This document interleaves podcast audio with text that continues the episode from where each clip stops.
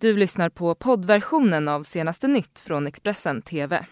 Ja, men god morgon på er. Välkomna in i senaste nytt-studion Expressen TV som sänder direkt hela vägen upp till klockan 10 och ger er de allra senaste nyheterna. Det här är våra rubriker just nu.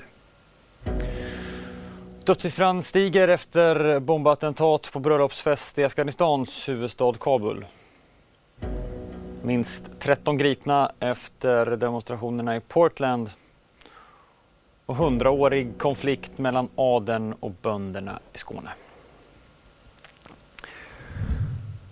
Men allra först om att ett bostadshus i Helsingborg skadats i en detonation under natten. Ingen person ska skadas vid händelsen men det var strax efter klockan halv tre som polis och räddningstjänst larmades om den misstänkta explosionen i Gustavslund i Helsingborg. Polisen har spärrat av ett område för teknisk undersökning och utreder händelsen i nuläget som allmänfarlig ödeläggelse. Det finns än så länge ingen gripen i ärendet.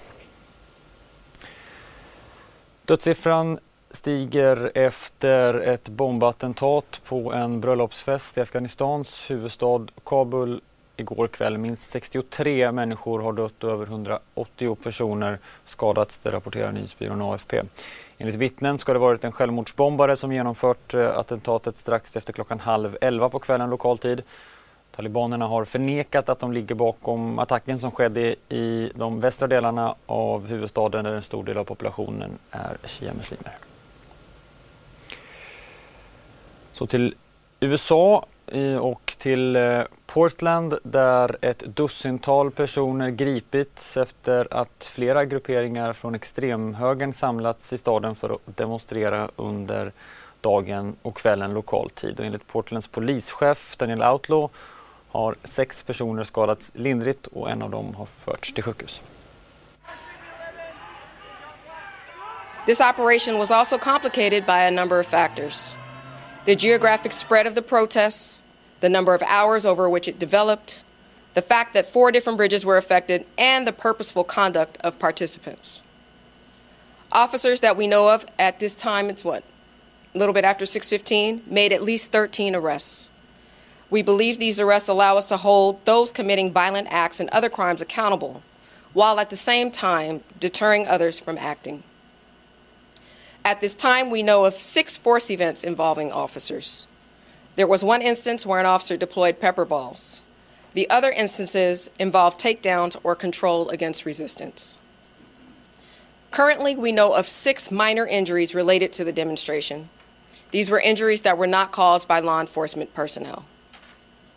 Of these six, one individual was transported to a local hospital. There was a seventh person who received medical attention for an unrelated medical issue. Och de här vitmaktdemonstrationerna i Portland väntas bli de största i USA på flera år och inför så har flera butiker och eh, restauranger valt att hålla stängt och stadens borgmästare har också utlovat ett stort säkerhetspådrag. We're going to make sure that nobody engages in any acts of violence or vandalism. If anybody violates the law, there will be consequences. We're here to enforce the law. We have a widespread law enforcement presence. We're keeping tabs of the situation across the city, and we're sharing information, and we're being very aggressive in terms of communicating with the public. So we have our bases covered. Are you worrying about, or do you care about the fact that there are people here in town that live here in Portland that are concerned about something exploding here, that something getting very violent and having their city explode, similar to what happened in Charlottesville in 2017? They went ahead and they have a concern. I have a concern also. My concern is domestic terrorism by leftist groups. But why do you keep uh, coming to Portland? You're in Miami. Could you not do that there? I got, I don't, I don't know if, if you know what happened to me or your viewers know what happened to me. Last time I came to Portland, I got hit with an explosive and got shrapnel in my arm and leg. I'm sorry about that. That shouldn't Okay, happen. You so should you shouldn't be injured, and nor should So people sure on the other side them be got injured. hit, then they go ahead and they they do the same thing. But I guess the question begs then why keep showing up because you know that that's going to engage them as well, I'm going to simply say the reason why I keep showing up is because this is America. I have the freedom to express myself wherever, whether I go to Michigan, whether I go to Florida, whether I go to Washington, whether I come to Oregon. Right now, I think the problem is in Oregon. Maybe you have a difference of opinion than I do, but it doesn't matter. We're going to continue to fight this fight against domestic terrorism. Whether Ted Cruz proposed uh, a, a piece of legislation to label them the domestic terrorists that they are. My petition on the WhiteHouse.gov got 40,000 signatures with zero platform. I don't have Facebook, I don't have Instagram, I don't have social media at all. That should tell you something.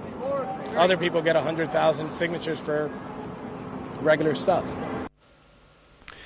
Den iranska oljetanken Grace One är på väg bort från Gibraltar. Tanken som först beslagtogs av britter har börjat röra på sig och rök har synts från fartygets skorsten. Men samtidigt så kräver USA att fartyget ska tas i beslag igen. There's mounting confusion as to why the Grace One tanker has not left the territorial waters of Gibraltar yet. Originally, Iran had said that it needed to replace some parts on the tanker. There was also discussion of replacing the Indian captain with an Iranian captain. Possibly this delay a result of uh, delays in getting the Iranian captain to Gibraltar, potentially related to uh, visas or something. We really don't know. But one thing that is certain is that the Iranians are getting increasingly frustrated. They have warned that the longer this delay goes on, the more chance there is of what they call a potential U.S. abuse. What do they mean by that abuse? Well, it's no secret that the U.S. has been trying to stop the Grace One uh, from setting uh, away, setting away from the shores of Gibraltar. Uh, they had levied a last-minute plea from the Justice Department, saying essentially that they believe that on board that ship is, uh, as well as petroleum, nearly one million dollars of cash that is being used by the Iranian Revolutionary Guard Corps, which of course has been designated a U.S. terrorist organization, uh, a terrorist organization by the U.S. since April, and they believe that was heading to Syria. So now, uh, in terms of violations of money laundering, of fraud, and also of terrorism, they are trying to prevent that ship from setting sail. So certainly what had initially been heralded as potentially a diplomatic diplomatic breakthrough, many now holding their breath, watching closely, and waiting to see what happens to Grace One. Clarissa Ward, CNN, Tehran. Fideikommisset, ja så heter det det som brukar kallas för det sista adliga privilegiet. Det handlar om att adelsfamiljer har rätt till inkomster på marken de äger trots att det är bönder som brukar marken och den här rätten den går i arv.